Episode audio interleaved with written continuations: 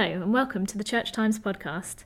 I'm Hattie Williams, senior reporter, and I'm joined by Ed Thornton, assistant editor, and Adam Beckett, news reporter. If you're not a subscriber to the Church Times, you can try it out now 10 issues for £10. Visit our website churchtimes.co.uk forward slash subscribe. This week, we discuss the Lord's Brexit debate and campaigns from the Bishop of St Albans, Dr. Alan Smith, on gambling and marriage certificates. First, in the House of Lords this week, the Bishop of Leeds, the Right Reverend Nick Baines, condemned the corruption of public discourse in the Brexit debate, telling politicians to model good ways of disagreeing well. Here is an edited extract of that speech from Parliament Live. Brexit has unleashed the normalisation of lies and rendered too easily acceptable the demonising of people who, with integrity and intelligence, venture to hold a contrary view. We are in danger of securing an economic platform at the expense of a culture of respect and intelligent democratic argument. Adam, you covered the story this week. Can you tell us more? The withdrawal bill is um, the piece of legislation that will transfer all EU law into UK law um, after Brexit. So it's a huge piece of legislation and it's controversial uh, for multiple reasons. One of which is um, the so called Henry VIII powers, uh, which will give ministers the powers to um, amend laws without the consent of Parliament after Brexit. Um, ministers say they need these laws, these powers, in order to change things easily. Politicians, MPs, and peers uh, both say that more scrutiny is needed, really. The Bishop of Leeds uh, warned that we must avoid uh, Brexit Britain becoming Tudor Britain, um, a joke about the Henry VIII powers, because lots of people are concerned that future governments can use these powers to do almost whatever they want uh, with laws. But he also spoke for quite a while on uh, what Brexit has done to political discourse. He said that Brexit has unleashed a normalisation of lies, a uh, something familiar to you, um, I'm sure, if you think about the 350 million pounds for the NHS and other kind of misquoted points and slight aberrations in the Brexit debate. But I think it's not particularly controversial to say that Brexit has soured political debate. It's divided the nation, and as uh, so often before, uh, bishops in the House of Lords have called, have called for um, more harmony. Interesting to hear Bishop Baines using the phrase "politicians need to model good ways of disagreeing well." That's um, straight from the Archbishop of Canterbury, isn't it? When he calls for the Church to model good ways of disagreeing well, so he seems to be importing some of the language from church debates into public life. Uh, absolutely. I think everyone within the Church of England uh, has experience of bridging divides, and that's something that I think uh, politicians, especially in the House of Lords, where things are less um, confrontational and people tend to respect each other more. Uh, uh, as we saw with the uh, the resignation of one of the ministers this week, Lord Bates.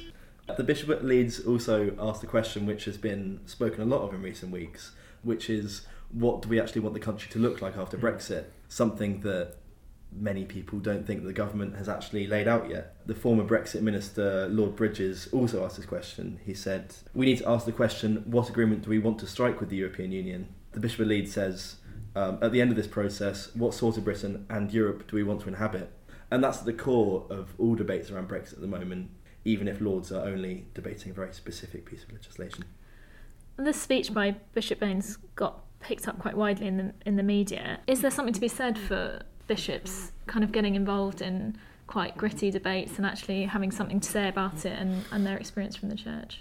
I, I don't see why not. They're in the they're in the House of Lords for a reason. Uh, I think the bishops in the House of Lords are very well respected. Um, a lot of them have their own specific areas they can speak of. There's lead bishops on education, on um, the environment, things like that. But but also I think they bring a degree of calm to proceedings as well.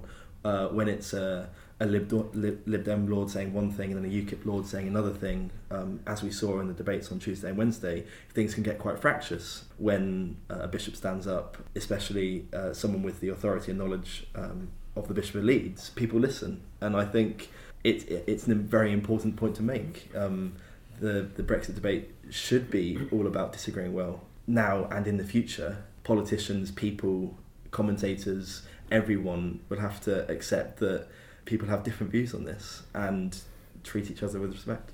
I was talking to someone the other day in Parliament who said um, Bishop Baines's speech went down really very well with the other peers. He said he'd, he'd really arrived as a Lord Spiritual, mm. partly because it was a packed chamber.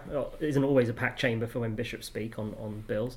He was sixth on the order paper, so a lot of people there to hear him. And I think what he said about um, the, the poisoning of public discourse really resonated with a lot of people. So uh, I think that's good for the Church of England that one of the Lord Spiritual has, has made such an impact. Oh, absolutely. I, I think um, in the House of Lords as well, um, especially when it's on such a divisive issue like Brexit, when um, uh, a Conservative Lord like Lord Lawson stands up and speaks, when a Labour Lord like Lord Adonis stands up and speaks, you know what they're going to say. Um, Lord Lawson's going to call for the hardest Brexit possible.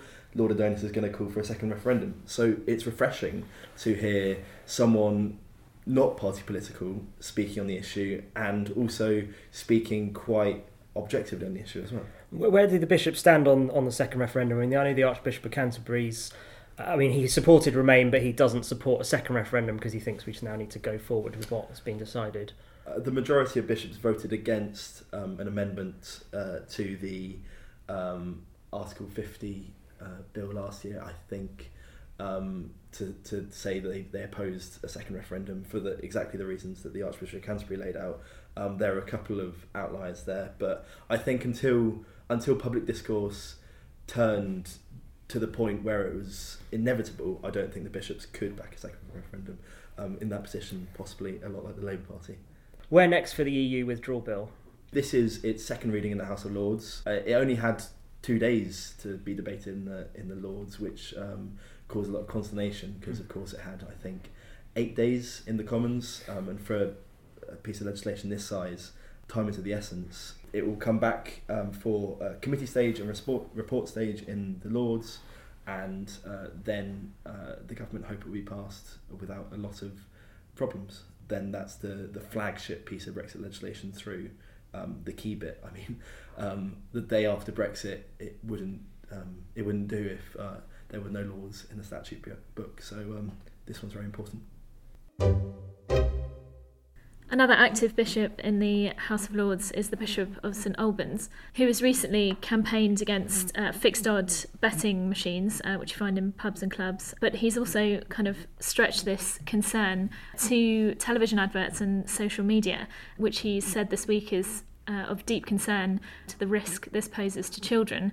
So he kind of talks about the amount of adverts uh, during particularly sports matches in the evening, which are, is pre uh, watershed, it was picked up in the media this week actually because of a piece of a submission uh, from the Church of England to a public consultation on government proposals to change gambling machines and social responsibility. Um, this review actually closed last week, but uh, the media actually digged up uh, quite an old um, submission from 2016, uh, which mentioned about the idea of, of, of banning betting adverts uh, sort of pre watershed, but actually a more recent submission by the Church of England, uh, which I pulled up this week from from actually just last month, uh, speaks about the various facts and figures um, and suggests that the government has not taken into account more recent evidence, um, particularly the effect that actually this bombardment, uh, as the Bishop of St Albans says, this bombardment of advertising can have on uh, children at what he calls a, a critical time in their development. I mean, the bishop says it, it, can be on social media or during adverts during sports matches, and it and it sends false messages to children. And he said a recent survey found children increasingly believe gambling requires skill and is a good way to make money the Church of England also conducted its own research, um, which they kind of put into their own submission last month. Um, but the Diocese of St Albans um, also conducted a kind of freedom of information, kind of to test the waters and see the effect that uh, gambling can have on violence in betting shops and uh, also in licensed uh, clubs and pubs. Um, and there was a quite a significant increase in cases of violence uh, inflicting injury, um, but also robbery and, and, criminal damage. So they pulled that up this week, um, which I, again was partly why it was in the media. But I, I spoke to um, the Bishop of St Albans, uh, Dr. Alan Smith. And he was just saying his concern mainly is is that a whole generation of children, he says, um, is being led to believe that they can get rich quickly. And he, he quotes the Gambling Commission and says more 11 to 15 year olds now gamble than drink, smoke, or take drugs. This is an issue all parents should be aware of, and anyone concerned should write to their MP and ask them to take urgent action. I don't think it's any great surprise that um, betting has become such a part of the culture. Just when you look at, I think in particular football, uh, which is obviously popular with the whole nation, but also children, that so many Premier League clubs are sponsored by um, betting companies from Newcastle to West Brom, and also in the adverts, it's just constant. I mean, even if you're watching a sport that you'd consider relatively docile, like cricket, and all the adverts are betting adverts, and there's no um, there's no release from it. You talk about advertising in uh, football clubs. I mean, we, we carry unusually a picture of two football players to accompany the story. It's Newcastle's winger Christian Atsu in action against Chelsea last weekend, and his shirt carries the logo of the team sponsor Fun88, which is an online gambling firm based in Asia. But last week the club announced it, it has removed the logo from the shirts of its youth team in response to anti-gambling pressure. We also carry a picture of Papiss Cissé from 2015, and he briefly held out because of his Muslim faith against advertising Wonga, which um, the church has had an interesting relationship with. There were reports in the press about a week and a half ago that the um, the Department for Culture, Media and Sport had taken uh, the Gambling Commission's uh, views on board, and we're going to um, reduce the the maximum amount you can use on a FOBT at one time from I think five pounds down to twenty p was it, uh, which would obviously have a massive impact on um, just how much people can can spend and therefore the amount of damage they can have on people's lives as well. I think the point that Dr. Smith is, is, is bringing up particularly this week is is the ease of, of, of gambling and you obviously need to be 18 to walk into a um, a pub or a club, but uh, to gamble you just have to have an app, and the, the ease of that and, and the access for children is, is, as far as he's concerned, a significant risk. Um, Bishop of St Albans has also been tabling legislation in the Lords on marriage registers. That's right, is it, Adam? Uh, yes. So um, this is a campaign that's been running a long time on a marriage register at the moment obviously only the father gets to sign. It's uh, still it's surprising to me that still mothers aren't allowed to sign it as well. So this is a campaign that's been going on for a long time. Uh, Dr. Smith is uh, leading his private members bill through the Lords. At the same time, um, the second Church Estates Commissioner, Dame Caroline Spellman, uh, is trying to get her private members bill through the Commons on exactly the same issue. The government have indicated that it's something they're willing to uh, help with. So um, this should be quite an easy bill to get through, really. The, the, the issue lies in that um, at the moment, all marriage registers are hard copies. Um, it would cost uh, an inordinate amount of money to replace all of them with a new column uh, just for the mother. So, part of this bill as well is modernising marriage registers, um, digitising them, putting them online. It's as easy as just adding a bit of code um, to allow uh, mothers to, to sign the register as well. Uh, he said, Dr. Smith, that is, said that um, the purpose of the, his bill was to correct a clear and historic injustice and that uh, it's, it has been unchanged since Victorian times when children were seen as a father's property and little consideration was given to a mother's role in raising them. So this is the church leading the way on social progress. Oh, absolutely. Um, uh, it's not just a it's not just a church thing because civil registers are, are still the same, but it, absolutely, it's the church leading the way.